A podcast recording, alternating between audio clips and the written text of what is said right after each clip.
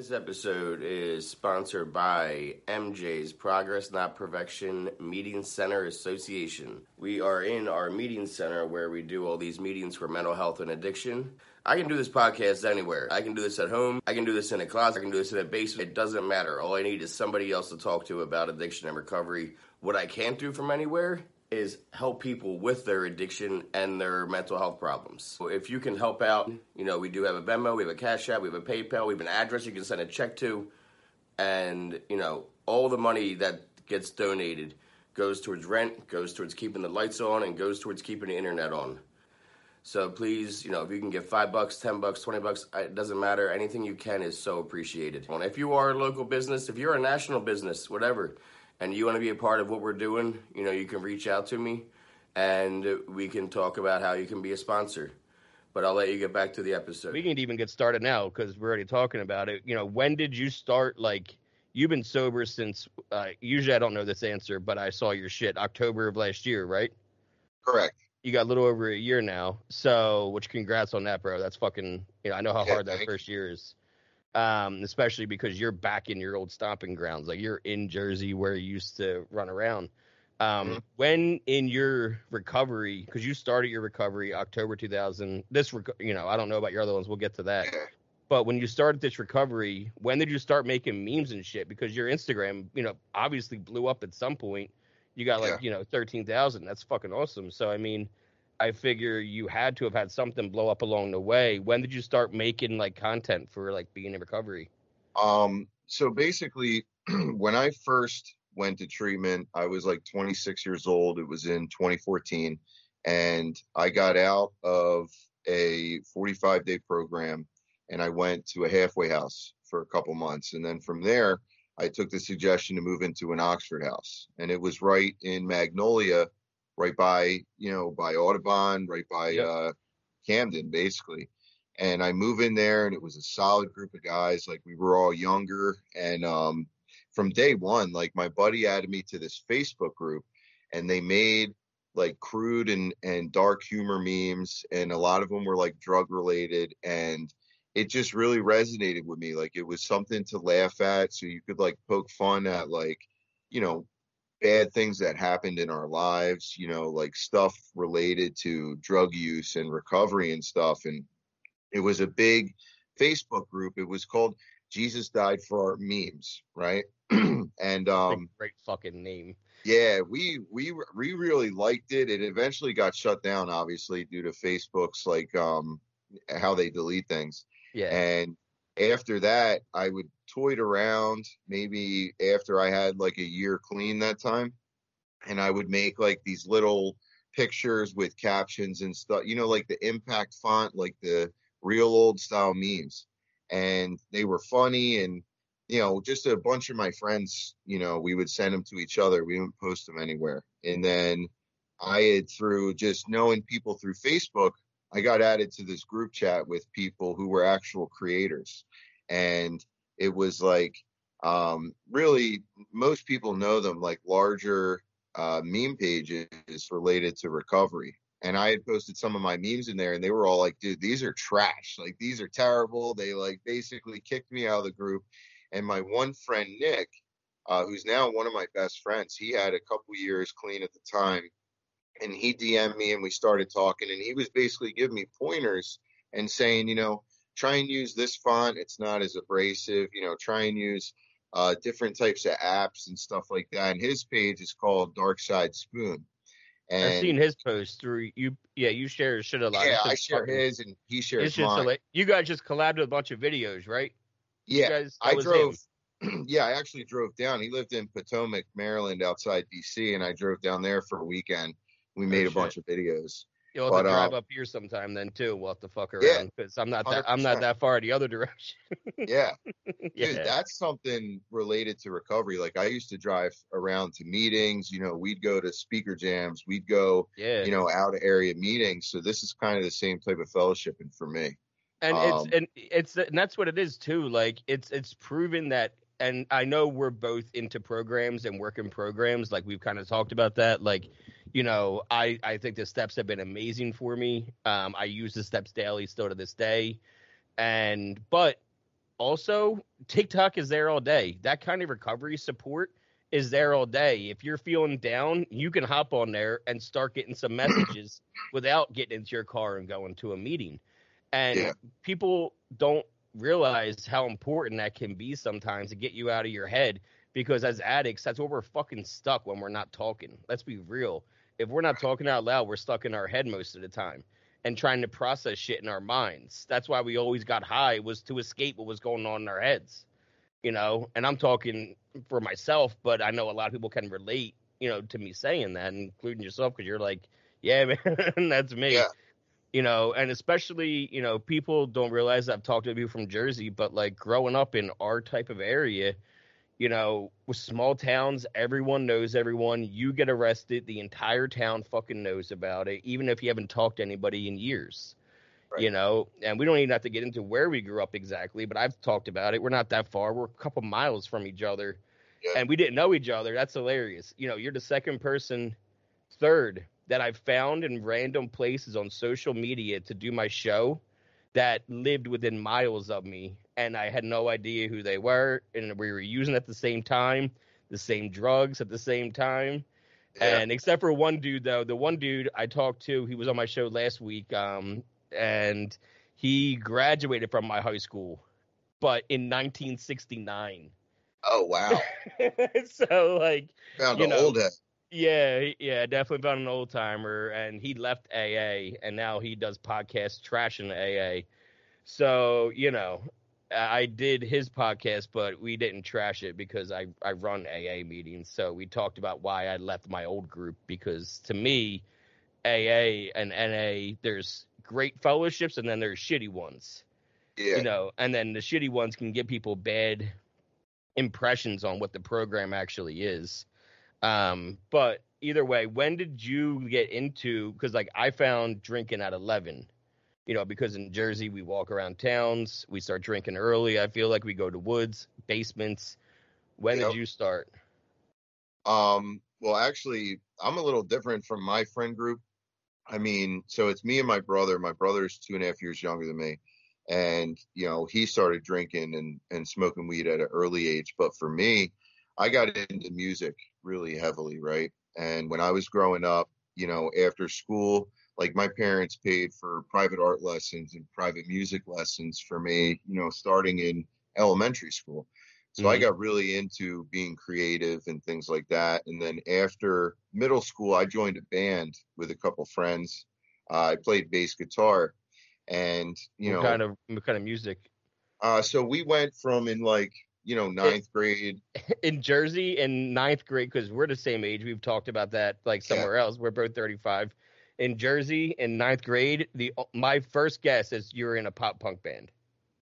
Yeah, we we covered Blink 182. We covered like Sum 41, Good Charlotte, stuff Yep. like that. Yeah, I probably Uh, saw you in some random garage or basement for all I fucking know. Yeah, well, that band probably not, but after like probably 10th grade, we started to listen to a little more harder stuff, a little more metal, and we actually formed a straight edge hardcore band. So I was like, You were in Uh, a straight edge hardcore band in high school. yes. Damn. So, you know, I took like Sharpies and drew like X's on my hands, which meant like, you know, Yeah. straight edge. No, I don't smoke cigarettes. I don't drink alcohol. I don't do drugs. And As was, you're ripping nicotine now with uh, yeah, like I'm hitting a fucking vape. we're, we're on a recovery we're on a recovery podcast talking about all of our drinking and drugging as you're ripping nicotine like yeah I was Yeah. straight edge I just smoked a cigarette, like I'm drinking a- an energy drink. Um, but yeah, I just I had a really closed-minded view. I really looked down upon people who did substances like that, especially my peers in school, and I had this like elitist uh, view of myself because I didn't do those things, right? And I still would go to like house parties and see people getting drunk and losing their inhibitions, and like I, it started to turn from like looking down on those people to like looking at the guys I knew who were shy and were drinking and then going up to girls and then going to like bedrooms and parties with the girls and able to talk to them and I was very um I was extroverted with people I knew and trusted and family but when it came to like girls or people I didn't know I was very shy right so eventually, maybe around once I was like late 17, 18 years old, my senior year, I'd started drink. And once I found that and I was able to talk to people, like it was a wrap from there. So I drank um, at parties, but I smoked weed pretty much every day of my senior year um, up until I was about 23. And then that's when I uh, was at work one day hungover and a girl was like, Hey, take this, it'll help your hangover. And it was like a, a school bus, it was like a little perk 10. Yeah, I fucking love that we're talking just because you said school bus. So I, I talked to this dude yesterday from Philly and he said a bus. Now I've talked to so many people on this show, right? Like there's been like 60 episodes out now. And I mentioned school buses and bananas to people and they don't know what the fuck I'm talking about. And the dude yesterday was like, Oh yeah, I picked up some buses and I started cracking up because that is definitely an our area thing that we called them so far that I found. I've asked a lot of people. School buses were the fat ones and banana were the skinny tens. And the Yeah. Percocet brand. And the Percocets. Yes, it's it's very important to know. They the ten slash three two fives or whatever the fuck. It's been years and I still remember that fucking shit. Yeah. Like, you know, how many times do you like Google imprints and you know what I mean? Like you're Googling like the imprint, the circle, and the color to see like the pill identifier to make sure Yeah, that you got a real. Roxy and shit. Yeah. Yeah, I'm going Uh, on. I'm like Watson seven two five. What does this mean? Oh, okay. Yeah, it's a seven point five. All All right, right. I'll take it. Yeah, let me just Yeah. slow this on down. Um, so yeah, but so but it's ironic though because the buses were the first thing that like got me too. Yeah. And two school buses, and I still never been that high, you know, to this day. And it was October 2008. It was like the Phillies were about to go into the World Series. I was just turned 22 and I went hard drinking 21. You know what I mean? Like five, six nights a week, I was at the at the bars. I was even around your area all the time. You know how it is, like the, the theme nights. So Yeah. Thursdays, I was at Adelphia's. You know what I mean? Or Hollywood Diner and the fucking that shit over Oh, there. Wednesdays. Wednesdays. Wednesdays. Adelphia's was college. That's what it was. That's what it was. Wednesdays was Adelphia's. I think Thursdays was Hollywood, or I would go to Coastline and Cherry Hill on Thursday. I was going Oh, everywhere, bro. And then eventually, by 22, I was exhausted of drinking so much, and it wasn't working. And then someone's like, "Oh yeah, you going out?" I'm like, "Nah, I'm just gonna stay at home. It's a Friday night." And they're like, "Oh, I got some school buses for you, ten bucks a piece if you want them." And my Yeah. theory was, "All right, I'll take two. You know, take two of anything. Just I'll take two. And I never was that high again a day in my life. Within weeks, I was sniffing 30s every day. You know, because I was so in love with that feeling. And I'm gonna ask now, how did you feel with that 110? Um, I mean, I was puking. I threw up in the bathroom at work, but then after that, it was like I don't know. A lot of people talk about it, and it feels kind of corny when I hear other people say it. But like, I'm sure you can relate. It was like, like I had arrived. Like I felt Aha. like not to be like crude, but like my whole body was like nutting. Like I was like, dude, Yep. it was, it was great. So then every day I was like, yo, can I have one of people them? need, but people need to understand that though, because the the non addicts and alcohol non alcoholics, the normies that watch or listen to this, like it is a big deal when that happens. It is Yeah. literally like I describe it as you know we get three loves in our life. That's my first love. That was a serious toxic relationship that I had for a decade, right? And toxic relationships are ones that we jump back into. We always have the relapses. We always find the good times, the excuse, the warm blanket, the way that they held me, the way that they looked at me. You don't know what it's like when we're alone, bro. No eh. one, they don't tell me things I don't want to hear. You know, that was seriously a first love. And I, I had a breakup song, I had a breakup letter and everything to that shit three and a half years ago. I haven't touched them in three. I had a relapse with drinking, but I haven't touched pills in three and a half years because that I am so afraid of that shit anymore. Yeah. But for ten years, that was the love of my life. Well, And also s- people you know. our age, man, like it's they were real back then. We didn't have fears of, you I know, know. you know, Yeah. whatever is in the pills nowadays. My fe- my fears and addiction weren't for overdosing. I was never afraid I was going to overdose and die. Um, because I, I honestly never did dope. I stuck with pills for 10 years because I loved them that much. So I would spend more money to have pills every day for that long. I would figure it the fuck out. Um, so, you know, they were going to be there. But the thing is, though, like I knew what I was going to get every single time. I knew from my dealers. I knew the A's what I was going to happen with them. I knew what's going to happen with the M's. I knew if I took V's, my face was going to get blotchy, but fuck it, I don't care. You know, and I knew which ones were which. But now with the fentanyl, like I don't know what's going to be in there. The only time I was ever afraid I was going to die in addiction was when I was shitting and that is for real. Like that, that yeah. I I did not want to be the fat fuck that died like Elvis on the toilet, and it scared the shit out of me every single week that I took my shit once a week. You know, because that's how it is. You you forget that you haven't shit in a week. You're like, oh, this is going to be really bad. I got to sit down and see what happens. And then you sit down for two hours and you fucking push a softball out. Yeah. So like, you know, I was always afraid I was gonna die taking a shit and be found on the toilet. But nowadays, I'm afraid I would die just from snorting one. Because yeah. I don't, you know, I think I could spot a fake M box if I saw it, but I can't promise myself that. Yeah. Not right now. I have the choice, but if I get high again, I lose that choice, and I'm not. Well, here's the other thing, right? If you, if your recovery gets to a point where you feel like it's a good idea to do one more, and you're presented with a pill in your face, you know your convictions are going to be so low or like you're not relying on your higher power like i'm going to do it regardless of what it is you know? Yeah. By the time you by the time you seek that out and somebody's like yeah they're straight from the pharmacy da da da. Oh yeah it's crumbling because it was in my pocket like i'm not going to care. I'm going to just do it and be like ah we'll see what happens you know? yeah like i've done worse yeah. you know, you know. So now you're 23 so we're, we're at 2009 yeah. Oxys are phasing out because they're just getting rid of by then. Roxy yeah. is through the roof though. They're fucking everywhere in 2009. They were yeah. still twenty dollars a pop then too. Um, so it, it depends. Depending on who really you talk to. I got them for. 20 a piece and I resold them for 25. So, you know, I, I was getting them, I got in early with some, like I said, my two main, like I said before with you, my two main dealers I had for 10 years. Oh, I only okay. I only dealt with two guys really. There was a third guy, and he was in Camden, and he was he would be at a bar in Camden during the day. He was mm-hmm. an alcoholic who spent his day at the bar.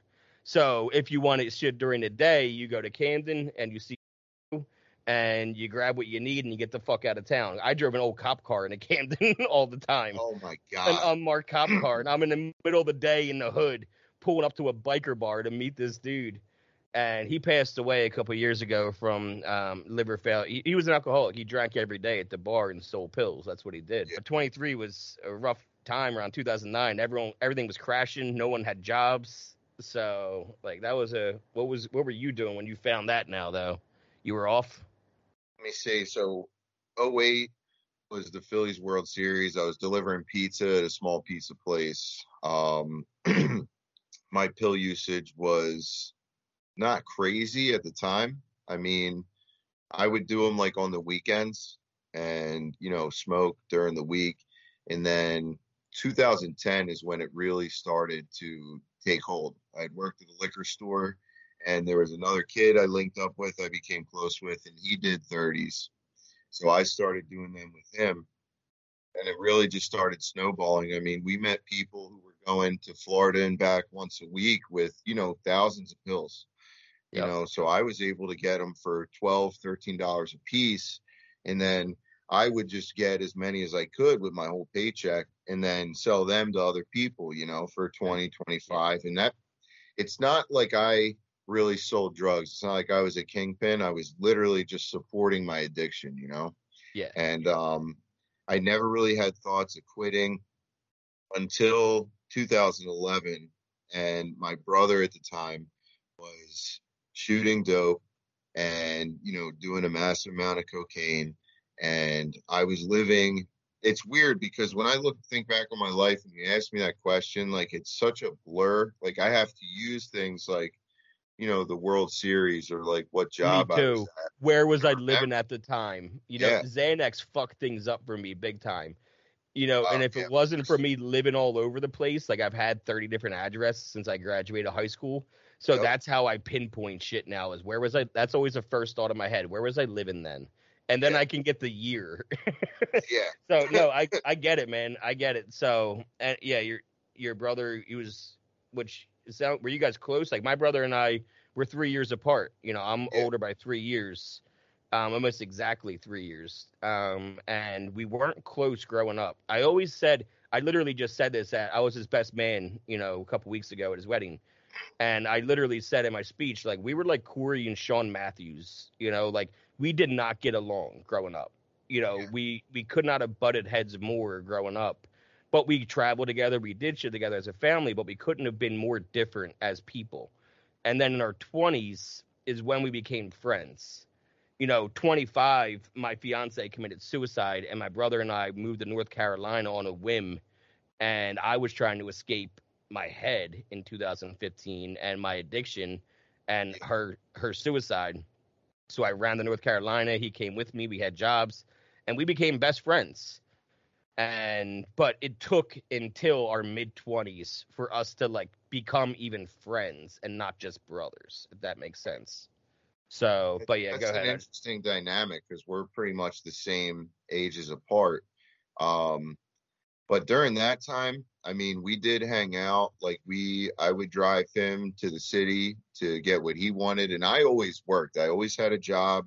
Uh, and at this point, I left the liquor store, and I applied for a job at a company my mother used to work at, and they hired me into a middle management position. Um, I had a great resume. Whether or not the things on the resume were legitimate is we won't get into that, but you know, they really gave me a shot and I had managed a department of like 24, 25 people. Um, and I ended up, you know, connecting with the one other guy who did perks in the office. And so I'm getting high. My brother is doing whatever he did. He liked to, you know, support his addiction in different ways, you know, and, um, we didn't really get along. It was more just like two people who were using together. And I looked at his addiction as he's a junkie. You know what I mean? Like I get what I need from people who get it from the doctor. So even though I'm not prescribed it, you know, I'm thinking, well, these are pharmaceuticals. He's doing street drugs. He has a problem. And, uh, it culminated when me and him decided to rob a family member. You know, we knew they weren't home. We broke into their house. We stole literally everything from them. And uh, we didn't get caught for about a year. But then once our whole family found out what had happened, um, they came to me because they knew that I was messing up and I took the fall for it. And uh, Because you were the responsible one. right. in So their they're like- eyes. You know, Right. I'm not to say your brother's not responsible, but I'm saying in their eyes, they see you as being the one with the job at all at all times that shows up, and you know, because if you're a junkie, like your brother was the junkie and you weren't, like you said, you know, then he would probably appear to be or sh- not show up for family events a lot, and you would probably get a bunch of pills in you and show up high and sweating. Because Yeah. that's what I fucking did. I was showing up Or late, high and sweating. So Yeah. that you weren't too sweaty, but you weren't sick. You know but what that I mean? sweaty thing was a problem too, though. That that sweaty thing that came on like with This the bill- episode is sponsored by MJ's Progress Not Perfection Meeting Center Association. We are in our meeting center where we do all these meetings for mental health and addiction. I can do this podcast anywhere. I can do this at home. I can do this in a closet. I can do this in a basement. It doesn't matter. All I need is somebody else to talk to about addiction and recovery. What I can't do from anywhere is help people with their addiction and their mental health problems. If you can help out, you know, we do have a Venmo, we have a Cash App, we have a PayPal, we have an address you can send a check to, and you know, all the money that gets donated goes towards rent, goes towards keeping the lights on, and goes towards keeping the internet on. So please, you know, if you can give five bucks, ten bucks, twenty bucks, it doesn't matter. Anything you can is so appreciated. And if you are a local business, if you're a national business, whatever, and you want to be a part of what we're doing, you know, you can reach out to me, and we can talk about how you can be a sponsor. But I'll let you get back to the episode. But yeah, the sweats that I would get. I remember the first time I ever performed stand up was at Helium in Philly in the dead there. in the dead of winter, and it was my first time performing. I had walked from the speed line over there, so it's like a half mile walk. It's not far. I'm Yeah. a big dude, yeah, but I walked up and I was pouring sweat because I was ripped out of my mind, right? So the doorman's like, "You gonna be okay to go on stage? Like, you are you sick?" like He's like, no, I just I'm I'm sweating from walking. He's like, it's 25 degrees out. like you shouldn't be sweating like that from walking in 25 degrees. Yeah. How long did you walk for? Like from the speed line? Like But at least as big guys, like we could at least say, like, look, man, like I'm like a I'm, bigger well, that's, dude. well, that's what it ended up being. It's like, what do you want me to tell you, man? I'm fucking fat. And he started laughing. He goes, "Have a good night, buddy." Like, and, he, and then that was okay. Yeah. he was like, "Oh yeah, he is fat. Let him in." So that was my first time performing. I should have just told that story on stage, but I was again a junkie, but didn't. I wasn't accepting the fact that I was a junkie. I just I need this to get on stage so that I'm not curled over the fucking stool while I'm on stage because my stomach hurts so bad. Yeah. You know. So, but any you guys, Rob, then was it possession stuff or money stuff? Oh yeah, it was just money. It was a really it was an older family member, you know, and I knew that they had a bunch of this is it might sound crazy, but to me, I knew that what it was worth, but it was a whole um uh dining room set of silverware. It was sterling silver. It was really old and I knew the scrap value for sterling was really high at the time. So we took all those and, you know, we broke apart the walls with a sawzall and took copper out of the kitchen. And this was like a family member who was declining in health and was at a different family member's house. And um, it just, it got to the point where I end up going to my family and telling them my brother's getting high, right? And we do an intervention on him. Uh, my parents sent him to California to Passages Malibu. So you're getting you're getting high, and you're like, yo, bro's getting high though. Yeah. I'm So- taking the fall. I did it with him, but he's the one that needs help. Yeah, it was one of it was one of the bigger regrets that I have was throwing him under the bus. But looking back on it now, it's definitely like, you know, I want to take all the spotlight off me and the bad things I'm doing. Look at how worse this person is. And it could have saved his life. yeah, I mean it could have, but he's been he's been to man, I- probably 30, 40 treatment centers, you know, detoxes, stuff like that. And I just kind of I was the the son who didn't want anybody to know that I was using, right? So I tried to maintain the job. Like you said, I was the person who's, oh, he's always working, you know, he's fine, he doesn't ask for money. And on the other side of the coin, he was somebody who was always, you know, hey, can I please get like a hundred dollars? Or, you know, he'd do things where he'd come home to my parents' house and say like, oh, the dealer took my license and they're going to shoot up the house if you don't give me $400, like stuff like that. So everybody knew the extent of his addiction and mine was a little more under the radar. So I just decided to eventually, Which is more Oh. dangerous. I don't want to interrupt, Yeah. but it's, yeah, 100%. that's that's how mine was too. You know, you and I have a lot in common. That's why I wanted to talk to you Yeah. because like I kept going for 10 years because no one was telling me not to. One time did they tell me to stop? It's because I got arrested. And besides that, eh, they no one was telling me to go to rehab because they didn't have to. I was showing up to work. My Yeah. dad and my brother and I ran a plumbing company together. And not only did we run it together, I would overcompensate and work twice as more than them and give them days off so that I would feel better about always leaving to go get high. You know what I mean? Like I was trying to make up for the fact that I was a drug addict with them. And I'm like, oh, I'll work Friday, or I'll take the phone calls, or I'll take the on calls, and I'll do this and I'll do that because I I always felt bad. I was leaving at 1 p.m. four days a week to drive from Manheim, PA, to you know South Jersey, two hours each way to pick up pills and then drive back. You Yeah. know, I did that four times a week for almost three years. So, but one one girl one girl beat me out though. You mentioned Florida. Yeah. There's one girl I talked to from Ohio. Her and her husband seven times a month for five years, 22 hours each way, Florida and back. Yeah. Driving. Yep, they were accumulating 1830s and 1800 bars and 1815s every single month between the two of them, hitting seven different um, pill mills in Florida each month. Yep. Fucking crazy. She's like, yeah, we even had to rent a house eventually down there. We still didn't live in it, but we got our everything changed over to the addresses so we could keep going. I'm like, Jesus Christ. Yeah. So, you know, whenever you're under the radar, it's almost more dangerous because we're like lying to ourselves because we're lying to everybody else. We Yeah. think we have this under control. And it sounds like you're doing it you were doing the same thing I was like, well, I'm not doing heroin, I'm just doing pills. yeah. So, this isn't that bad. I have this under control. If I do heroin, I'll lose control. But right now, I have this under control. You can't say shit to me. I'm showing up to work. Yeah. So, Oh, that only lasted for so long. I mean, you Yeah. you have this facade to everybody else, and you can feel it crumbling. You can feel the foundation of the life you're living crumbling under your feet. You know, you know that everything that is going well in your life is predicated on a thousand different decisions you have to make on a daily basis, right? In order to maintain that happy-go-lucky attitude that oh, you know, he's doing really well. And deep down it's like dude i'm renting a room in a foreclosed home.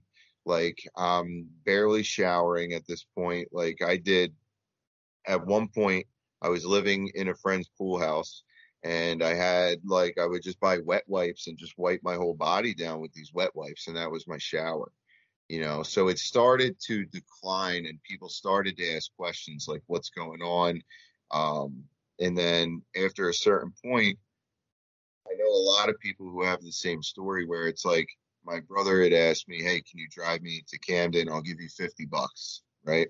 And I was like, "All right, I actually need that because I was out of perks. I didn't know anybody who had any at the time, and I was like, I'm going to be sick." So we drive to the city and I see him getting like, you know, 30, 40 bags of dope and he's like, "Why don't I just give you 5 bags instead of 50 bucks?"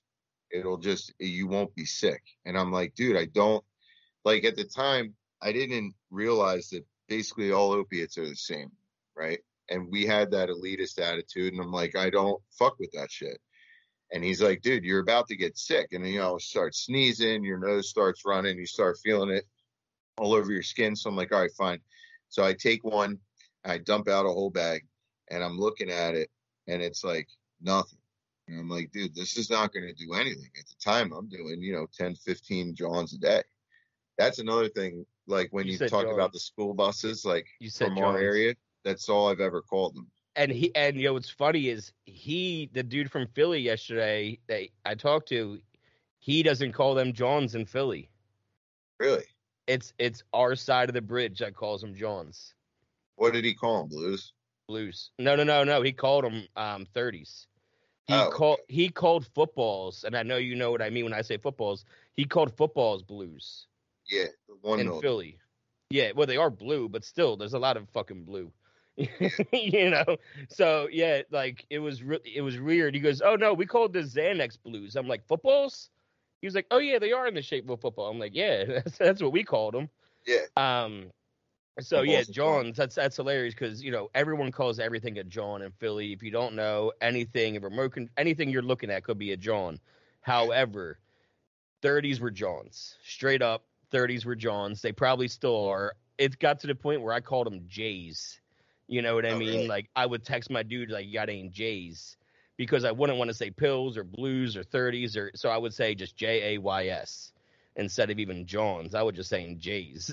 and he knew what you were talking about. Yeah, I think the one of the funniest, like you know, you know how it is when you're getting high with somebody all the time, especially like if it's your friend friend, like you kind of like have that mind melt. Like I remember, um, we my buddy and I we were seeing Wolf of Wall Street for the first time in theaters, Oh, nice. and I was like so triggered that entire movie, obviously, but I was still in active addiction, so like it was fine to be triggered then. So I'm like texting my dude to set up a meet for immediately after the movie. And we're walking out of the movie. I'm like, all right, yo, we got to see blah, blah, blah on the way out of here. He goes, oh, I already texted him too. we were both texting the same fucking drug dealer from the movie to go meet him after because we were so triggered during that movie to go get high. Now I can watch it sober and laugh and not want to do drugs. But Yeah. then I was like, I want to be like them, you know? Like it's so fucking weird. So you now you do this little line and it's another one of those ahas. Uh, I mean, I already had the feeling from you know doing opiates for years at this point, so it was just a more concentrated feeling. Like I still, um, obviously I wasn't sick anymore. I was like throwing up in the back seat of my car. I made him drive, which wasn't a good idea. You know, he's fixing up a shot while he's driving. I'm laying in the back seat. And I'm going to be honest, like I didn't like the feeling as much as I liked oxycodone. I liked the feeling of perks because they were such an easy way to manage exactly how much you're doing you know, and oh I God, knew yeah. every day that, you know, when I would meet a guy like at Dunkin' or I would meet my pill guy anywhere and I would crush two up on my phone, half a Dunkin' straw and I would snort it, I knew that I was able to function for, you know, three, four hours until That's I needed funny. to do another one. Two was your magic number? Yeah. Yeah. Like, you that know, and I would just do them and feel fine. But with the dope, it was such a hit or miss thing where depending on what set you went to, depending on what what type of dope it was, you were either beat completely and it was not even real, or it was just way too strong and it was it honestly really scared me. And I would hang out with people who shot drugs all day and I would see them, you know, fall out or overdose or we'd have to call an ambulance and stuff like that. And at this point, nobody really knew what Narcan was or carried it on them personally. Yeah. And nobody was even testing for fentanyl either back then. Let's be real. You know, that wasn't a thing. Testing strips weren't popular. Shit, testing strips are still fucking illegal in Pennsylvania. If you're if you get caught with a fentanyl testing strip in Pennsylvania, it's considered paraphernalia. There are 29 other states in the country that consider te- um, testing kits paraphernalia. The other 20 states are like, no, this is harm reduction so that people don't die every day like they have been. And. Pennsylvania is it's bullshit, but at least Philly, they know what's up. Um, Mayor Kenney and the DA Larry Krasner, they're like, no, we don't believe in that. We're we believe in harm reduction. We're not going to prosecute anybody that comes through our system for paraphernalia for having a testing. We support that. We think it should be used. So at yeah. least Philly is doing the right thing. They're like, no, fuck that law. We're not going to prosecute. But the rest of the state, if you get caught with a fetty strip, like a testing strip, it's paraphernalia. You might as well be just have a rig on you. Yeah. Same difference. So, you know, just a way for them to throw more charges at people who are poor and can't afford them anyway. Let's be real. Yeah. So, um, yeah, it's a scary time. So, yeah, you're not testing anything. You're not doing, you're just grabbing and going, you know? Yeah. And, um, and, and the thing is how you don't know I, I, I wouldn't want that that's why i liked i think the 30s so much because i always knew like you said exactly what i was going to get from the mm-hmm. pill itself i knew when i dropped you you did the dunkin donuts i would always do the wawa or the mcdonald's because yeah. they had the fatter straws and you could fit an entire pill inside the straw you know and, and then bend just, it in half and chew the yeah. end and then just pop it in yep that one hurt. Usually I'm used to doing that snorting is good.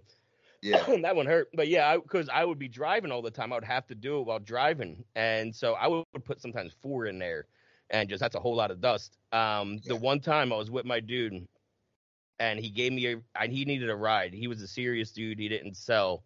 He only sold. He didn't do them. He's like, I need a ride to get my car from the shop. I don't know if I told you the story. Either way, I'll take it out. But I was driving him and I hit a fucking speed bump or like a pothole, and it was on like Berlin Cross Keys Road. Hit a pothole, and right after I extended the straw, and all the dust went on my lap. It was the only time that happened to me, and I did that two, three times a day for years. That yeah. in that specific way, and that happened to me. And he was in the back seat, and he was like, "Bro, if I wasn't in your car to see it happen, I never would have believed you." And he handed me two more. Oh, that's love right there. Nobody, but this dude also, I owe him eighteen hundred dollars to this day, but I don't. I called him the day before I went to rehab, and I'm like, "Yo, man, like, I owe you eighteen hundred. I know that. Like, I'd been paying it off little by little. He'll front me. I pay him. He'll front me. I had his bank account number. I used to do direct deposits into his account. Oh, like, oh, that's how you know it was. Every Tuesday I got paid. I would drive to his bank and do a cash deposit. Um, and so I called him. I was like, "Hey, I got to go to rehab. Or I'm gonna fucking die. Like, I'm gonna kill myself." And he was like, "Listen, like, I had set him up with so many fucking dealers, like, that are small time dealers that would do the small jobs for him that he didn't want to do because I wasn't in town for anymore. So like, I hooked him up with a lot of people. So he hooked me up, still to this day because he was like, dude, you go to rehab and I don't hear from you ever again. You don't owe me that money. If you go to rehab and I hear you're back and you're hitting people up, you owe me that eighteen hundred again. So to this day, That's three and a half years later, solid. That's honestly pretty. Yeah. I mean, yeah, he's a drug dealer, but you know, you could tell that he developed a friendship with you where he was like, dude, I don't want to see you. He probably didn't even want to be selling to you if he was if he ended up having that that type of uh think about it like this though, bro. We're master manipulators, right? So who are you texting the most? You don't text dealers at the set. You show up at the set. Pill dealers though are the ones you are texting. They're yeah, the ones that have the family and they have the house and the fence and they're just getting the scripts and they go and meet you real fast while they're running errands. So those are the ones that like we develop friendships over like, hey, did you watch that Flyers game? Hey, did you see because we're texting. He's texting me all day too. So he knows how fucking miserable I am. He knows that I'm on the brink of killing myself, that I've had attempts or thoughts or ideations. So he was at this point like, yeah, you made me a shitload of money. Go get clean. We don't need to do this anymore. I talked to him once since then. It was because I saw he started a new business on Facebook. Like it popped up, shot him a congratulations. Don't worry, it's been 10 months, still clean and sober. And that was like three years ago. We haven't talked since. He said, thanks, keep going. So, you know, it is what it is. But I got really lucky that I had a dude that said that to me because most would be like, You're not going anywhere, motherfucker. You owe me money, yeah. you know? So now, when does it get like really? Now you're doing dope. It, are you even going back to 30s at this point? Uh no. No. So I did that for maybe like three months and then I decided to stop on my own. and I developed drinking problem. Uh, That's why I laughed because I was like, What's Yeah. next? Yeah. I I thought that, you know, I wasn't cognizant of the fact that I was the common denominator in all these addictions, right? It was me that was the problem. And that's what that's what 12 step fellowship taught me. But at the time I'm thinking, you know, opiates are terrible. I need to put those down and I'll be fine and I can drink normally with my friends. So Did you kick? Did you kick? Like, yeah. So like. I told my parents knew what the deal was. I told them what was going on and I was like, I just need like a week. Let me just stay here for a week and I'll be fine. Um, and then I'll get back to work, yada yada yada. I told my job I had a flu and um, you know, it was awkward. Like my parents were real upset. or did you just do it cold? Yeah, yeah. Just I just Cold laid on my couch, laid in, in the basement because Binge watch TV shows. yeah, I tried to just kind of, I don't know. I mean, I literally would just take like five showers a day and just kind of sit at home and drink a little bit of water. And I remember on like day two, I like begged my mom for like some Ambien because she's prescribed it for sleep. So I like took a bunch of them and I got like three hours of sleep. And then I eventually made it um to day like four or five. And I told them I was going to go to a meeting because my friend had gotten sober and I had never gone to a meeting before. And I didn't end up going. I just went to the liquor store and, you know, bought a handle and snuck it back home. And then I moved back out.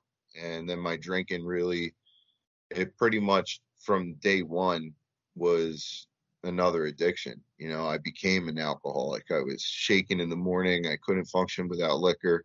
You know, times when I'd wake up and it's 7 a.m. and I didn't have liquor, you know, I was stuck to either going to Acme or ShopRite and buying, you know, peppermint extract, lemon extract, vanilla extract, or even Scope, you know, and drinking mouthwash. Um, it's 23.5% alcohol, you know, so it's 47 proof. It's still something. Uh, it makes you sick, but Yeah, it it does. tied me over until the liquor store opened. But uh, so what this were you all drinking? What were you drinking the handles of though at the time? I was drinking airplane bottles of 99 bananas, 99 grapes, and 99 oranges. So you were just buying a shitload of airplane bottles every day Yeah, and, and just you know that's what they say is the smaller the bottle, the bigger the problem, right? So Okay. pe- people who would go and buy a 175, a Ketel One or something, and leave it like my father would buy a jug handle of either Goose or Ketel One and keep it in the freezer, and he'd have that shit for months, you know. Yeah. And I'm sitting here buying 20, 30 tiny little bottles every day because I don't want people to know I'm drinking. And I had already had a DUI when I was 19. So now I'm drinking even more. Um, you know, getting plastered starting from as soon as I wake up until I go to sleep, I'm drunk. And then I ended up getting another DUI. Um, I was leaving work. My coworker took my keys from me and said, You're not driving home. So I said, That's fine. Can you drive me home? She drives me home. I ask her for my keys back because I'm like, My door's locked. I need the keys. She's like, All right. As soon as she hands me the keys, I run back to my car, like four miles to my office, get in my car, as I'm pulling out of the parking lot, I lived in West Deptford at the time, and my job was in West Deptford, so it was only four miles away. So I'm opening the glove compartment to try and look for an unopened airplane bottle. There's airplane empty ones falling all over my car, and I didn't see obviously the cop car in front of me, and I crashed into him at a red light. So I basically didn't know of that. all of all people you could hit in that Yeah. moment right there. like what I remember is like like being cognizant of the accident and seeing a cop at my window and being like, dude, this guy got here quick. Like, what the hell's going on? And he rips me out of the car. He's like pissed as shit. Like, dude, you ruined my my cruiser. And I'm like, yeah, whatever. Like, I don't, you know, I've already had a DUI, so I knew the deal. And I just straight up told him, I'm like, dude, I'm hammered. Like, I just, I didn't feel like doing the whole song and dance. Like, you know, like there's liquor bottles all over my car. Like, I'm, Yeah, you got me dead to rights. I don't Yeah. need to sit here and lie to you. Just do what you got to do and fucking take me away. Yeah, so they ended up taking me to the station. My buddy picked me up. Um, and I had to come home and like tell my parents like what was going on. Yeah, you know, my drinking's been out of control. I just got another DUI. And something um so 2 years before I was born in 1985, my father's brother and his sister were killed by a drunk driver. Um there was a bunch of kids. They, this was actually in West Deptford and there was a bunch of kids who were drinking at the time. You know, it's mid 80s. They played football for the school. They got pulled over, and the cop was like, "Look, just go home." You know, and instead they're driving around this bend by the West Deptford High School, and my aunt and uncle at the time were driving home from somewhere else, and they crashed into them, and all six kids ended up passing away. You know, and uh, Shit. really affected my dad. It affected my grandparents. It was something really traumatic that happened to them. So growing up, man, like I didn't talk about this, but my father had always told me, look, if you're ever drinking and you need a ride home or you need something like this, don't hesitate to call me. You know, I'll pick you up. You won't get in trouble as long as you do the right thing. But that goes out the window when I think I'm so slick and I'm untouchable. It's like, dude, I'm not trying to have that conversation. I'll just get home. It's fine. And, uh, you know, coming home and having to tell him, you know, not only did I cause another accident because my first DUI was an accident, my friend was injured, but, you know, I crashed into a cop. I'm drunk again. I have a drinking problem. I just got another DUI. So I pretty much got kicked out of the house. I was going from house to house, was trying to, you know, live on people's couches, or at one point I was living in a graveyard, man. So I found like this big evergreen tree where you would walk under the leaves, and by the trunk it was this big opening. So I had a sleeping bag and I had like a little backpack with my stuff, and I just lived there and drank. I was a homeless alcoholic, and I picked the graveyard because I figured people wouldn't bother me there. You know, like nobody's coming into the graveyard at night and like seeing me sleeping there. It's not like a park bench. Yeah. Um, I mean, that was probably the lowest point of um, my drinking or using. And then obviously from the depression of that, started to mix in the Xanax with it. And then once I meet the person selling the Xanax, they have 30s, you know, they have dope, they have all these things. So then I'm like just doing everything, you know, and um, that's eventually when in 2014, it was July, it was July 16th, 2014. And this is what landed me in treatment for the first time. And I'm on OK Cupid. I'm trying to find like I'll be honest, I was trying to find like an ugly chick that I could talk to that would let me stay at her house. That was my goal. I don't want to be sleeping out here. Like I'm gonna woo some girl and I'm gonna be able to just stay at her place. How I Your see- Mother would call that banging for roof. Hanging for a roof? That's how I met your mother. They, I've they never- in in one of the episodes, they Barney talked about um going to bars that were further away and always trying to hook up with someone this way that he could stay with them and then leave in the middle of the night. But he would always never fuck them. He would always leave before like fall, pretend to fall asleep when he would get up to their room. Yeah. And he his name was the sexless innkeeper, and then somebody else called it banging for roof. So there was two different terms used for what so I you wasn't just described. original. You're It's not original, It's happened. and you're not that much of an asshole. I mean, you are an asshole, but not that much. Don't worry. Yeah. We're all assholes. Well, I ended up finding my ex girlfriend, right? And it was somebody I had dated when I first started doing pills, and she had been a full blown heroin addict, right? So I saw her, and I'm like, dude, she definitely um, is probably using, probably can hook me up with something, and I might be able to stay with her. And I message her on the dating app, and she's like, yeah, I don't get high anymore. I went to rehab, and I live in an Oxford house. And I'm like, what the fuck is an Oxford house? And she's like, well, after treatment, it's a place you live where you can stay sober. And that was my first, like, um, like step two experience, like spiritual awakening, where I I knew somebody in my life who was a stone cold junkie who was now sober, you know, and refusing to do drugs with me. She she didn't want to deal with any of that, so I basically I still was trying to, you know, manipulate, and I said, well, you know, will you sleep with me if I get clean? And she was like, yeah. She's like, I miss you. She's like, call this guy. He'll drive you to treatment. He'll tell you everything you need to know. And at the time, you know, I didn't necessarily really even want to quit using. Like I, I was content. I wasn't content. I knew that my life sucked, but I accepted the fact that this was my life. I was going to die like this, right? Alone. Family wanted nothing to do with me. No friends. You know, With People- the things you love. yeah and just i i was like this is just what my fate is and i was like well if i do this maybe i could sleep with this chick again so i call this guy and i'm like hey my name's brian. Like i was told to call you from so and so and he's like you ready? And i'm like i guess. And he's like all right i'll pick you up tomorrow at noon. Be ready. Where are you at? And i told him. He comes the next day picks me up. He has a pack of cigarettes for me. He has a coffee for me. And he's like we're going to rehab. I'm like, all right. So I go to the rehab. I was there for like 35 days. Then I went to a halfway house after that. And I'm talking to this girl the whole time, right? And then I was like, I guess I'll do an Oxford house too, because that's what she's in. So I move into an Oxford house. I literally cannot wait to turn my phone on and text her and be like, hey, guess what? Like, I'm sober now. And she's like, oh, yeah, I have a boyfriend. She's like, I'm glad you got sober though. So she basically said all those things. She 12 stepped you.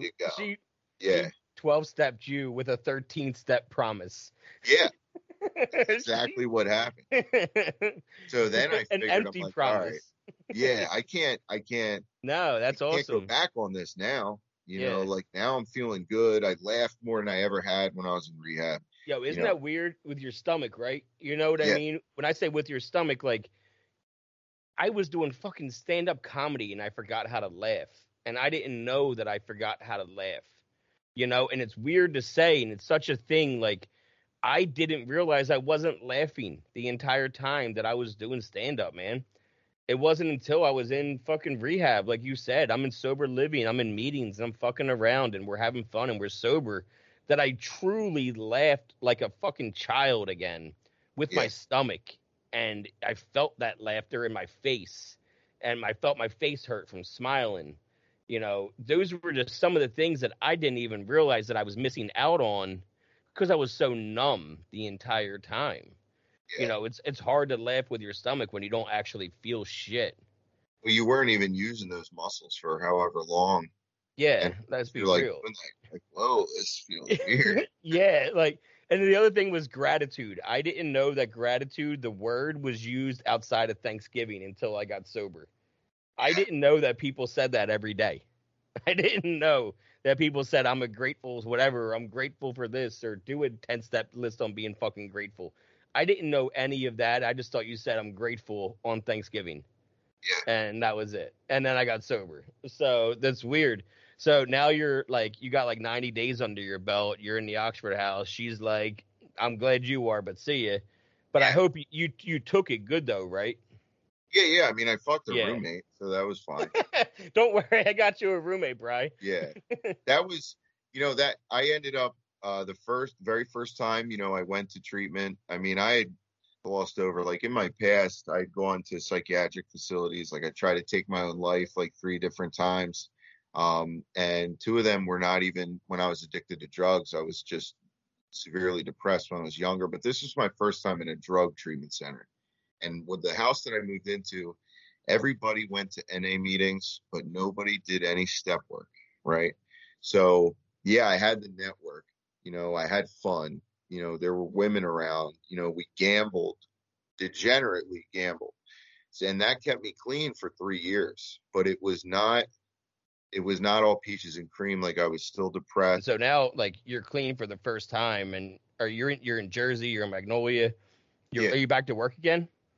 Yeah, uh, I went back to serving tables. Um, I worked at an Olive Garden with like four other guys who lived in my house. So, you know, there were sober people that Yeah. worked there, but I got So into you weren't a working a program. Yeah. Okay. No, there it is. no. There. Okay. So you're not you're not working any steps. I was like waiting for the butt, and here and Yeah. you just but you got into a relationship.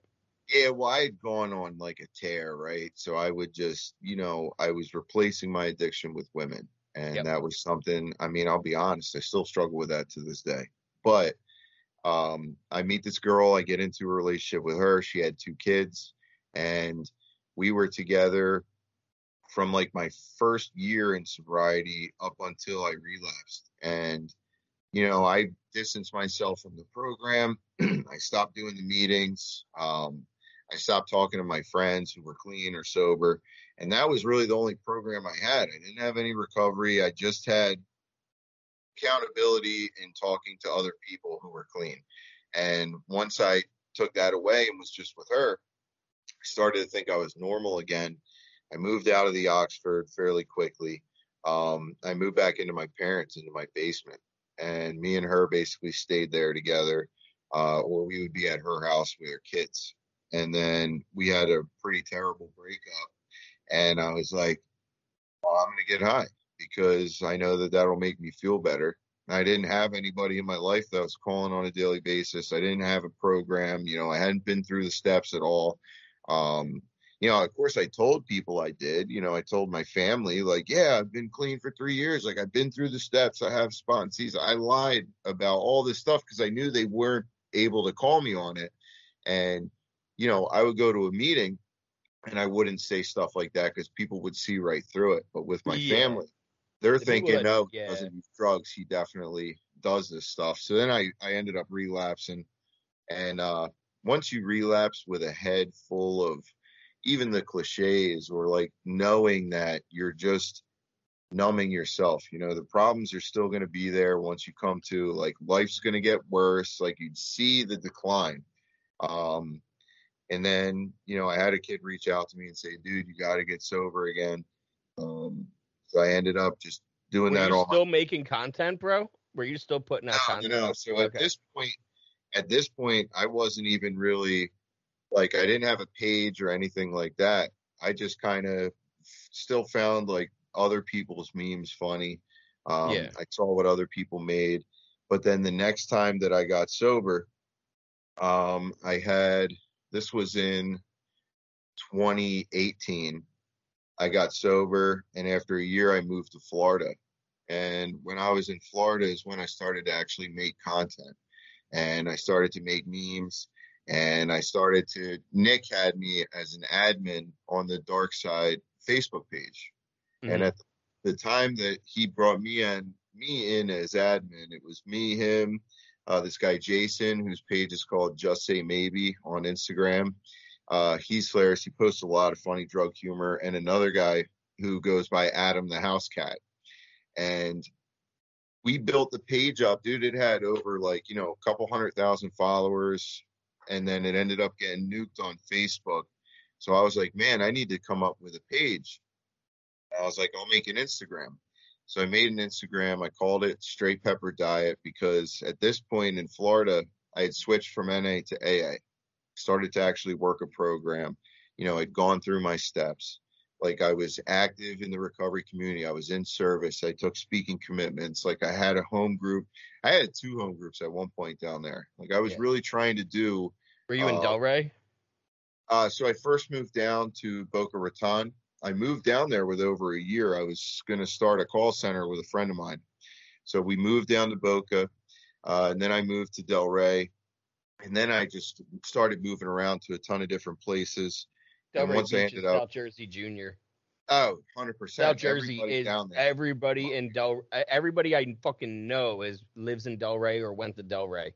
Like I even, I was just talking to my buddy about this. Um, I even know the dude that ran halfway there down there.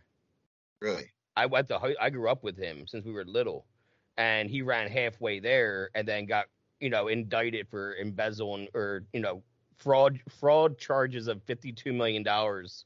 Yeah, Worth of fraud. it out. But it was, Yeah, oh yeah, I yeah, and my boy Kevin, that was on my show the other day. He's celebrating four years.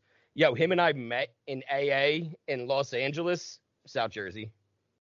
really? so we had a lot in common. He got arrested in the Walmart in in Audubon parking lot where I used to always buy my pills. So like, him and I had a lot of like funny stories when we first met. So I finally had him on the show. I just posted a video yesterday of a clip of him talking about. Um, he was like, "Yeah, on my relapse, you know, I knew I had to get sober when I got ringworm from a tiger." I'm like, "What?" He was like, "Yeah, I used to live at the Deacon mansion with them." and they got a fucking tiger one day, and I was bottle feeding it, and they gave me ringworm. What? Yeah, this dude. Yeah, so like I had him on, and we were talking, Yeah. and he was like, "Dude, I was at the fucking one across the street watching them raid him as it was happening in 2014. He was at the halfway house across the street watching that one get raided by the ATF." Yeah. So I was like, yeah, he used to hit home runs when we were kids. like, you know, he has like he was like that bulky, he's like a big dude. So he was smoking home runs when we were kids. Like he was like little Babe Ruth, they called him. Like kids, kids, you know. He didn't drugs happen. We when you grow up in Audubon Park, it is so hard to fucking make it out. Audubon Park is so much different from Audubon because of how close it is to Camden and all the stereotypes that we're poor.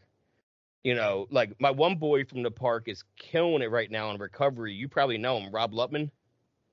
Oh, I know Rob. Yeah, me yeah, me and him go way back. Like Slobby, we used to his nickname in high school was Slob B, and mine was Mess. And um, his best friend um, is my cousin, and his other best friend was Chris Pasha. Chris Pasha was the first person that was like I talk about him all the time in my story because when I was 11, I discovered alcohol. Right, we were just drinking, having fun, and then 12, Chris got hit by a car and died and he was run across Black Horse Pike in Audubon Park, and he got hit and didn't make it. And he was the fastest person I knew. He was supposed to go to the NHL, all that shit, and we were all devastated. So I said to my boy, like, "Hey, man, like we can drink and we're gonna feel better." Boom, alcoholic. And I know that now, looking back, that that was my moment of becoming an alcoholic.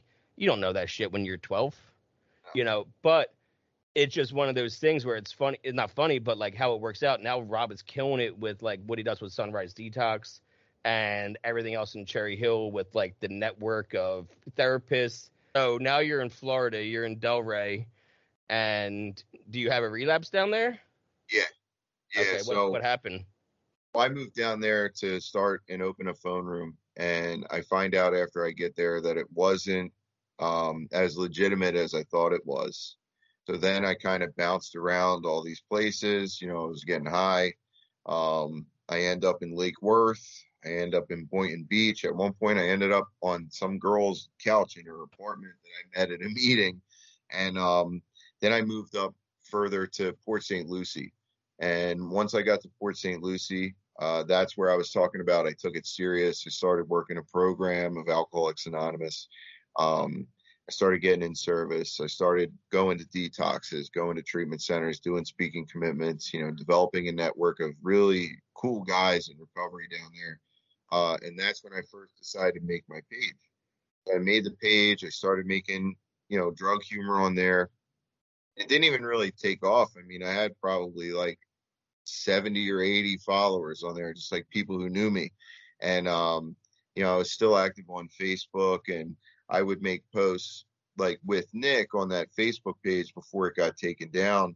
And then what happened was just trying to network with other people. You know, it's pretty much how like when you reached out to me and said, Hey, do you want to be on a podcast? And then, you know, now I'll repost any clips that you edit of like me and you and I can throw that on my page and then people will follow you because of that and then yeah. just trying to do networking with larger pages like bigger creators you know? And um I remember when Dank Recovery was on Facebook you know and they had like over a million followers. Yeah that's like, like, the, the OG yeah. Yeah they're like the top recovery page and he's honestly one of the coolest dudes um won't say his name in here. That way you don't have to edit it out. But he's a really religious guy. He works a really solid program at AA, but he has like that dark humor. Like he loves making jokes like that.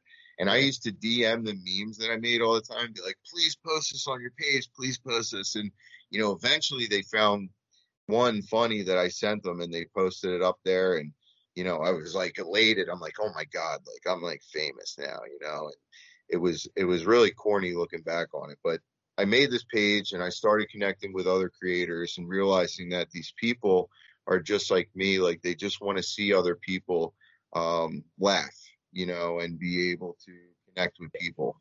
But it's to the point now where you know i'll go on to my Instagram and I'll go to my DMs and yeah, people will laugh at the stories I put on or people will say, "Oh, that was relatable," but literally on a daily basis, you know, I have a few people each day that reach out that say, Hey, I just wanted to say thank you so much for your page. Like I'm using right now.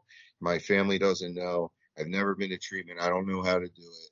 You know, and I get to be the person who's like a, a confidant, I guess. Like they don't know me. I'm a random person on the internet and they're telling me like these deepest, darkest secrets. You know, they're unloading like trauma or whatever's going on in their life and they're asking for help. And I, you know, I tell them, look, I'm not like some recovery guru. Like I just kind of make jokes, but you know, if you need help, like I've gone online and I'll go to like SAMHSA's website and I'll find out what state they're in and I'll send them links and say, hey, call this yeah. number. You know, yep. this place will get you in. I've made phone calls to help people get into treatment. You know you why know? though? Because it, it takes us seconds. We know what we need to do, and we also know what their thinking is like. I know if somebody reaches out, and because they have with mine too, and it's been fucking amazing. It's such an amazing yeah. feeling to be able to be there. If you go to my Facebook page for my business, um, for my meeting center, it says very responsive to messages because I do not fuck around. If you message us asking for help, I'm answering, you know? And it means a lot because I know what it's like to be on the other end of that phone, right? I know what it's like to wait for a response back and to be like, they're going to judge me. They're going to hate me. They're not even going to give me the time of day. And then I'm worthless. I'm a piece of shit, yada, yada, yada. These are all the self negative self talk I would say to myself all day long in addiction. I always talk about, you know, when I decided to go to rehab, it was because I found that high sobriety on a documentary. I'm watching this documentary, Legend of 420 and they mention high sobriety as a rehab and a sober living that helps you get off of opiates with using cannabis. And for the first time in 10 years, I'm like, holy shit, I would do that. And next day, I'm sitting in the McDonald's for like eight hours waiting forever for somebody to hit me up to be like, yeah, I'm good. Finally, I see somebody, he wants one. The other person that's getting them wants one. So now I'm buying four and I'm getting two, right? Or I'm getting three and I slammed two right away. Like we said, that two was the magic number. And I'm driving back on the turnpike in PA, my long two hour drive after a 10 hour day on a Saturday with 130 left. And my dog in the back seat, she would always, my road dog, drive with me so I wouldn't. I brought my dog with me so that I wouldn't commit suicide. If she was with me, I wouldn't drive my car into a tree like I wanted to all the time. So she would always come with me and I never knew how long I was going to be. At least if I was at McDonald's for eight hours, I can take her to pee real quick and put her back in the car, and she loves to people watch, so she'll be happy. Yeah. So, um, yeah, I'm driving back and I'm looking at her in the rear view, and she just like give me this look like, bro, you're fucking up. Like, do something. And I googled high sobriety at 8 p.m., 5 p.m. in California on a Saturday, and I talked to this dude Justin for two hours. I went into treatment three days later. I can't tell you if he didn't answer that phone because it was Saturday night, you know, and it was May, April, and it's nice weather. He's out there hanging out with his friends. He'd be like, ah, I'll take this call tomorrow. I never would have answered it. I probably wouldn't have called it back. Yeah. I would have been like, well, I tried. No one wanted to reach out and throw me a line. So at least I can say I tried to get help. Yeah. I never would have followed through with it. So that's why I find it important to try to answer. Obviously, life happens. We're talking right now. I'm not answering messages. You know, that's whatever. Yeah, I People had looked and I got like some text, but I was like, oh, I'll answer them after. you know? Yeah, I got like a bunch of fucking different things, and it's like uh, they'll be there, you know. But you know, the, the important thing is, is I try to answer when I can. If it's two in the morning and if I'm awake, I'm going to respond. Yeah. You know, I'm, I'm not going to play that game of like I don't want them to seem like I'm too eager. Like I'm fucking married. I'm not trying to fuck them. Trying to help Yeah. them. I can answer them Hundred back. so yeah, it is a great feeling and it keeps me going too. You know what I mean? Like it's great for my recovery and the way I do things, and it seems like it's been great for you too. Yeah. Like-. Because that when when did you decide last October that you were like I'm gonna do this again? Um, so I mean, I I was using towards the start of the pandemic. Um, the job I was at, I was making great money, and I was collecting unemployment under the table. So Were you know, in Florida was- or back in Jersey? I was back in Jersey. I moved home uh, December 2019, so like three months before the pandemic started. Uh, so I got into a job. I was making really good money, and you know some people there were using, and I ended up picking up because I guess just because I had all this money, and I figured, you know what, I had it in my head. I said I'm going to use for a little while. I have the money to bankroll an addiction, and then I'll just get sober again. So and like I didn't and think, Johns are easy to hide. yeah, Like yeah. Xanax, they could tell my face every single time. I got every time I did a Xanax, even one, I had my family members calling me out for being high. But Yeah. Johns, they never called me out for being high. because it's hard to it's hard to pinpoint, you know. Yeah. But on Xanax, when you're fucking eating Uh, seven pints of ice cream and Drooling. yeah, like, whoa, something's up. But uh, no, I I didn't really think I had a problem at this point. You know, in terms of relapses or using this past time, I wasn't. It wasn't a rock bottom. You know, like from like my life before to like my last relapse like i wasn't throwing everything away you know i still managed to have my job but it was the in the inside like within my soul like i felt empty i knew that it was wrong and i call it i call it the recovery condom right so as soon as you ever get into recovery you have a head full of aa you have a head full of whatever program you work and then once you get high or you go back out you still have that right so you're not raw dogging drugs ever again like you're not you you got a rubber on I'm laughing. like I'm and I'm laughing because I'm relating because obviously we know this by now. You laugh Yeah. and you relate. You know what I mean? But like when I relapsed with drinking after 13 months clean, you know, when I originally did it, you know, three and a half years ago, when I relapsed with drinking, I bought a six pack of twisted tea and I poured the first two out because to prove to myself that I didn't need to drink all six because of what you just said of what was in my head. Like, like I'm not an alcoholic. Look, I can pour drinks out. It's okay. you know, after you crush those four, you wish you didn't pour them out. I did and I didn't because I was smoking then. And that's Oh, when I was like, well, if I'm drinking, I might as well smoke weed because Yeah, that's when I was like smoking weed. You know, I would do the vapes here and there, but I started smoking a lot of flower then too. Like oh, okay. fucking, I was going through an ounce a week of medicinal, easy. And I don't smoke blunts or joints. It was in bongs and bowls that I was going through an ounce a week in. Oh, that's a lot. Yeah, it's a lot, especially in medicine medicine bud up here. It's not like I'm buying it on the street. I'm getting medical bud, you know. So I mean, now like I said, I don't want to smoke. And plus it literally hurts because I threw up so much bile in my addiction from withdrawing every day and constantly throwing up bile every day um, that I lost a shitload of stomach lining by my gallbladder. So now I have this nerve that rubs up against the back of my stomach that's not being protected by any tissue.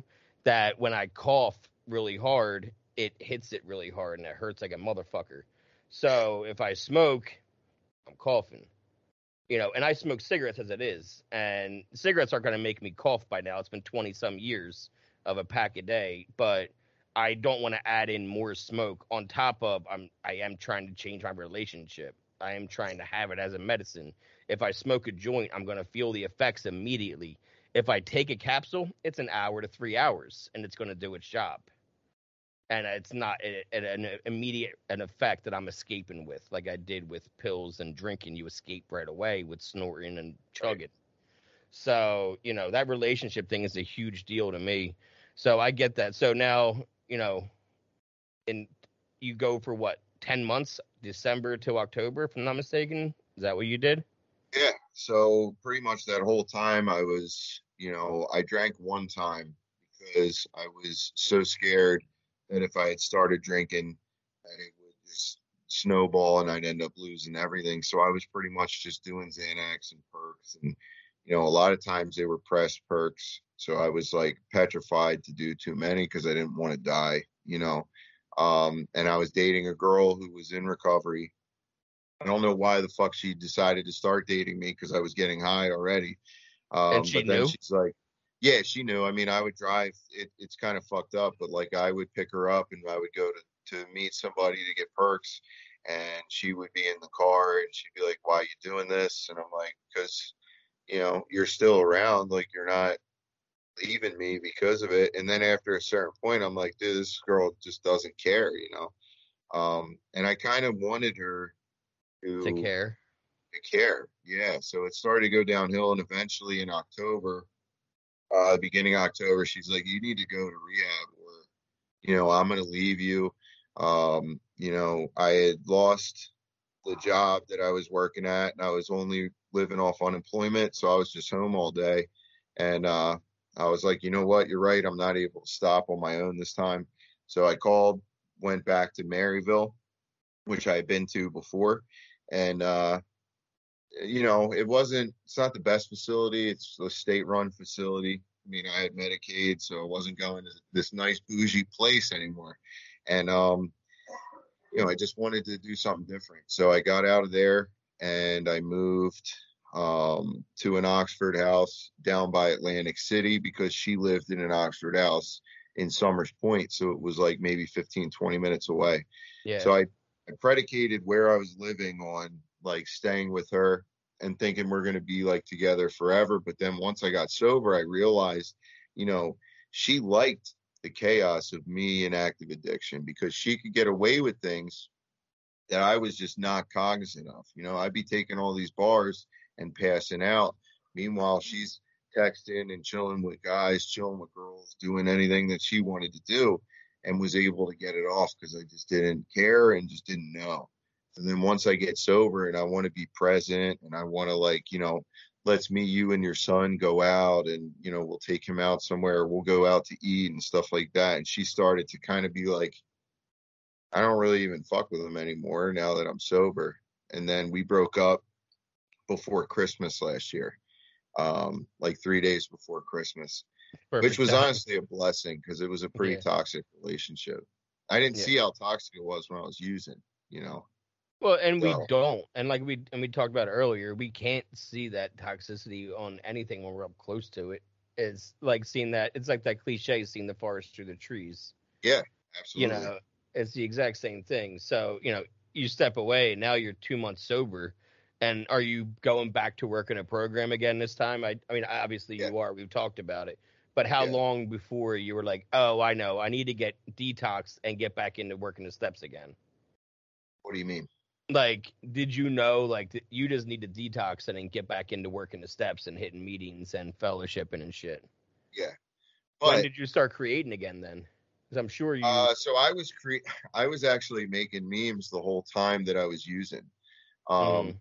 and it you was probably when I got some ideas while you were getting high too Oh, 100%. A lot of the templates that I made back then, like prior to last October, were like I would put like little pictures of Zans into different things. Like I'd put like pictures of perks into stuff, and it was like pictures that I was taking.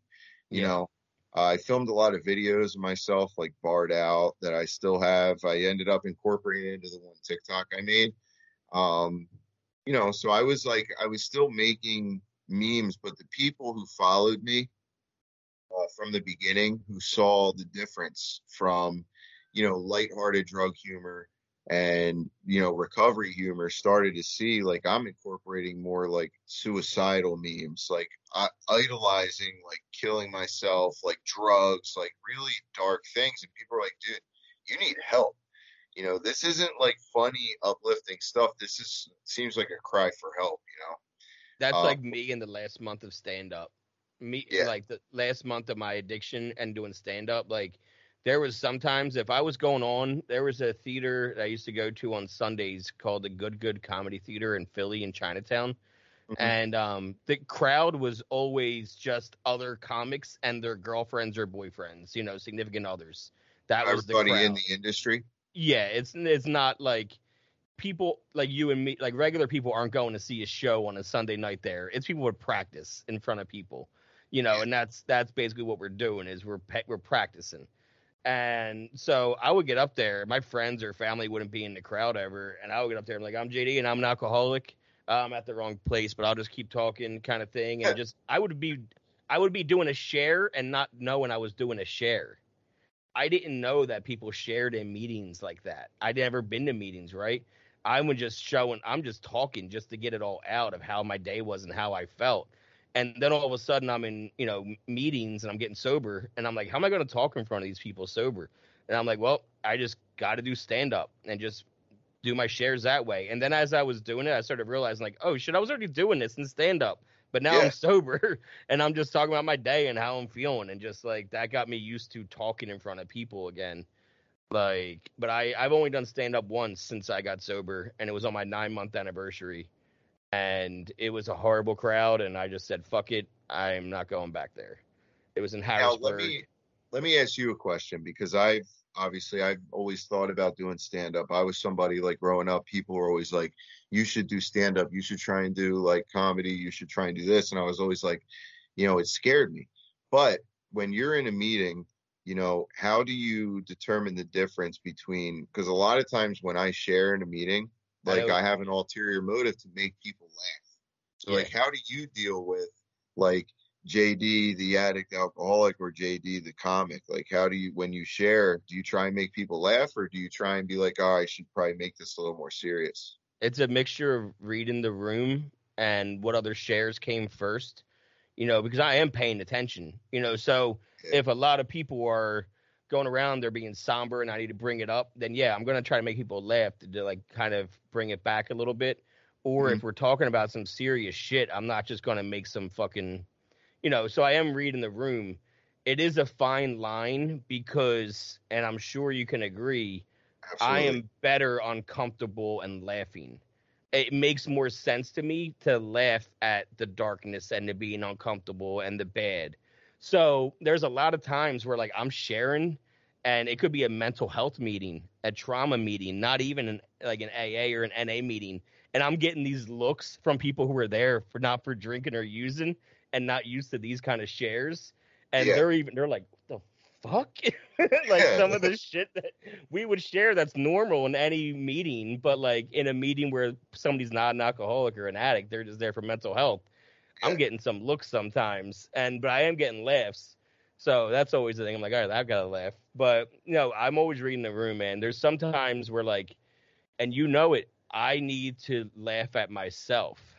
I need to share something that's embarrassing, that's going to make you laugh at me. Yep. But I need to share it in a way. If I'm in a bad mood, I got to make you laugh to lift myself up sometimes too.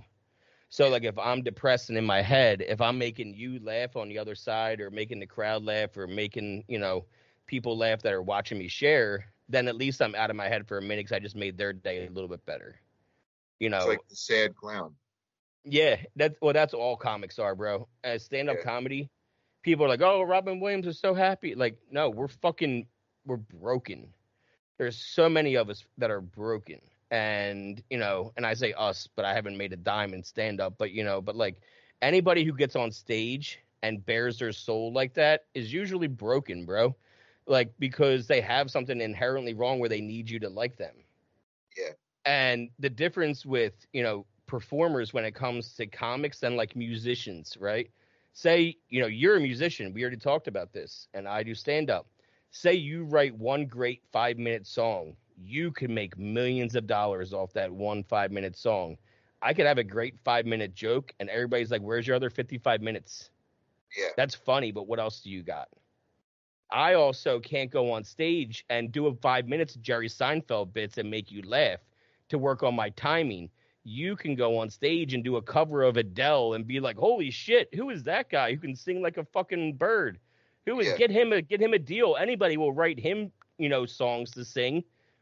No one's gonna work hear my timing of Seinfeld jokes and be like, we gotta write him some jokes. He's got timing that one. That's Yeah, not right. you know, so like there's no one hit wonders with us. We gotta grind in the dirtiest of fucking places. There's a lot of us that start out as strip clubs and all that shit in the weirdest places doing stand up and we're not making money at all. Like I did stand up for years and didn't make a dime. like you don't get paid unless you're famous. Like podcasts have been helping stand up um, comics make money because now I heard Bobby Lee talk about it. Like before, you know, Bobby Lee, he was on Mad TV back in the day. He was a Korean dude, and yeah, he does I've stand seen up. him on uh, Theo Von's podcast. Oh yeah, he does Theo all the time. Yeah. So Bobby is hilarious, and he talk. He never done a special, but he talks about when he used to travel on the road to do stand up. You know, say he was coming to Philly, we would only know he's in Philly when he does a like Preston and Steve radio show. You know, he's on Preston and Steve on Thursday morning promoting, "Hey, I'm at Helium all weekend. Come buy tickets." That's how you go see him. But now because of podcast, he can be like, "Oh, I'll be in Philly on this weekend. I'll be here this weekend." Now that he's his fans are coming to him, and now he's selling out shows everywhere he goes. Before he was getting like fifty percent capacity.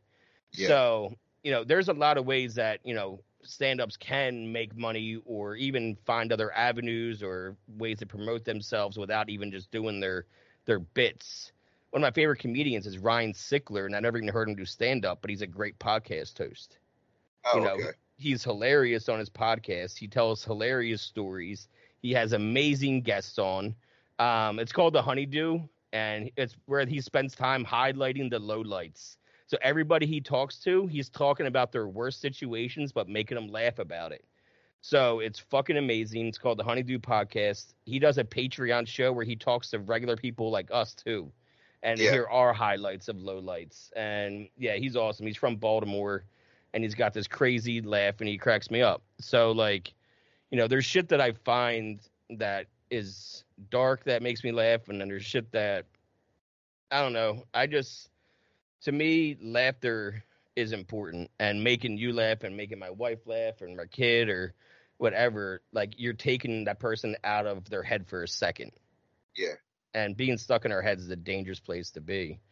So, like, when did it take off for you?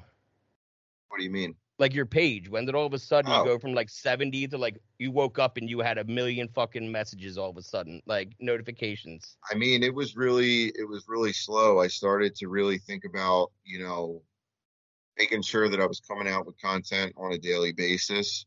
Um, and whether that was creating my own or like some nights if I felt inspired and I'd sit there and I'd find a bunch of cool templates and I'd make, you know, 15, 20 memes at once. And then I knew that I'd have them throughout the week.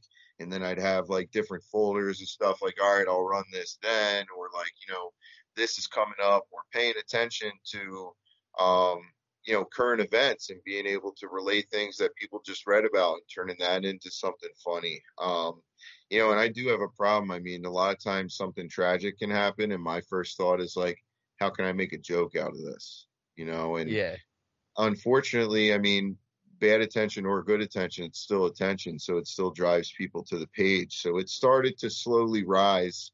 Um, and then I started to network with a bunch of other pages. I mean, there's a lot of great creators on there that will make like little meme group chats with like the other people who are uh, admins at different pages. And then we'll send like a template that we like, and somebody else will come up with a caption or, you know, reach out to, I like to reach out to smaller pages and be able to help them. So I'll find like a meme page that has, you know, 20 or 30 followers and only a couple of memes up. And I'll send them a message like, yo, keep it up, like great page. You know what I mean? I love this picture. Or there's been times where I've literally made a meme, not watermarked it, and sent it to a small creator and be like, post this on your page and put your watermark on it. It'll do well. I'll reshare it for you, you know, and try and help people out because when I was doing it, the only person who was really supportive of me was Nick, who was running that page. And I looked up to him because his memes get shared not only just from him, but people will screenshot them and you'll see them all over Reddit. You'll see them on Twitter. You'll see them on Facebook, you know, and I'm like, you know, I want that to be me. And nowadays, like that happens. Like I'll go on Reddit and like there's a, a drug memes subreddit, there's an opiate subreddit, and I've seen like my memes that other people have taken and reposted on there. It's pretty cool feeling. You know, I mean, it was a pretty slow progression. Yeah.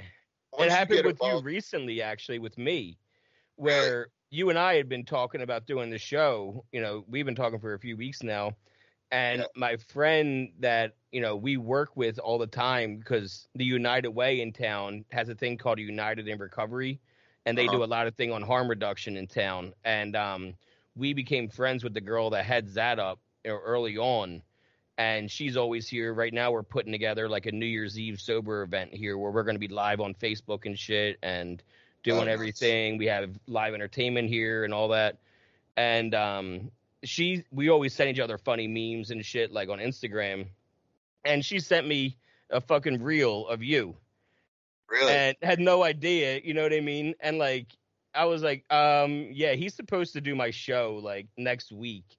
She's like, Are you fucking kidding me? Like, how do you know? I'm like, We're both from Jersey, so we made friends real fast. Like, because yeah. she was on my show in September um yeah like a week before my birthday. Yeah so no shit she came right before my birthday. Yeah olivia is her name. There's only like four live interviews i've done my wife and this girl olivia and actually next week all three of us are sitting down for you know an episode together to talk nice. about stigmas and harm reduction and all that kind of shit. So because obviously it's so funny because you the stigmas don't change right? Like you were talking about it and probably didn't realize it. you mentioned your brother earlier and how you had the stigma against your brother and in addiction we had stigmas against each other in addiction where we you know we were like oh yeah he's a junkie though because he does that and i do this so i'm not and yeah. now we're sober and now we're working programs but the stigmas are still out there because people are like oh but you use mat you use cannabis you you don't believe in the 12 steps you don't go to fucking meetings you don't have a sponsor you're doing it wrong it's like no all of our addictions look different. So why should all our recoveries look the same? All of our, and I don't mean our addiction substances were different. I mean like they look different. As much as you and I can be alike and have a ton of common, we couldn't be any more different too. Yeah. And that's the whole point of why the recoveries need to be just like as long as you're happy and your life's not unmanageable, that's all I fucking care about. Come to me and say your life's not. Everyone gets caught up on that first part of the first step Everyone that's not even been through the 12 steps will tell you the first step's admitting it. Fuck off. You don't you don't even know what's after that semicolon then. Because that's the most important part of the step to me is that unmanageability. That if my life's unmanageable, then I have a fucking problem. No matter if it's drugs, alcohol, cigarettes, girls, gambling, whatever it is, legal or not legal, frowned upon or not frowned upon. If my life is unmanageable because of it, it's a fucking problem. And I have to try to deal with it. Right it's not always going to be drugs or alcohol. They were the solutions to our problems. We thought that they were the problems, but really we just had real life problems and they were the solution to all of our problems. So now you take them away and we still have real life problems. So I you can, have to be able to get I can agree with you on that, but I also look at it um like there's issues that I face on my page because I tend to make a lot of jokes revolving around MAT you know a lot of like i do i personally like what i believe works for me doesn't work for other people. You know i know people who are on maintenance i know people who are off maintenance i know people who do you know uh, cannabis therapy i also know people who were addicted to benzos and and opiates and now they have a prescription for xanax and they take it as prescribed. You know that's your life. For yeah. me personally I can't do those things just because I'm I'm not like everybody else. I'm myself, but I don't. I try and not sugarcoat things. Like when I'm in meetings, like I'm the person where if I know somebody is on Suboxone or somebody's on methadone, like I don't want you ch- chairing the meeting. Like you shouldn't be speaking in an AA meeting. You shouldn't be doing H and I. But like that's that's just where I come from. And yeah, and H and I, and my personal opinion. Yep, and H and I, mean- I agree with. H and I, I agree with because like I needed what 90 days to be able to go into a hospital and then five years to go into an institution. I think that was the rule in my old home group in California. Was yeah, that's crazy. I think was- here it's only a year. okay. It was yeah nine. It was three months for a hospital or five years for an institution. Or maybe it was three. It was definitely multiple. My home group was in Santa Monica. Um, and I can't remember, like, I don't have any rules for it here at my AA here. We just started the home group here. Yeah. So, like, we don't even have a format barely because we literally just started up AA meetings like two weeks ago. Um, we're going to do a back to basics in February where I have an old timer going to come in. He's got like 30 some years, and we're going to run through the steps, three steps a week, and get the steps done within a month for anybody that wants to come in and do the steps like a fast version like the old school way of back back to basics. Like i have the format somewhere over here. But yeah he's uh he's a good dude. He's gonna come in. But i'll let you go man. We'll, we'll talk again. Obviously you know Yeah, if you if you don't already follow his socials i'll drop them in the description. Um because you're fucking hilarious. Like i'm always fucking cracking up at your shit. But awesome man thanks again for coming on the show i know we talked for a while they're not seeing half the shit we talked about yeah, right. we'll come back for another time plus guys we go live all together all the time never on like any set times but whenever i see him live and i'm not doing shit i'll pop Yeah. in and we fuck around and tell stories and it seems to be funny people seem to be laughing whenever they're in on our lives together Yeah, absolutely. so we'll keep fucking around. I appreciate it, bro. Have a good night, man. All right, you too, JD. All right, see you later. Later.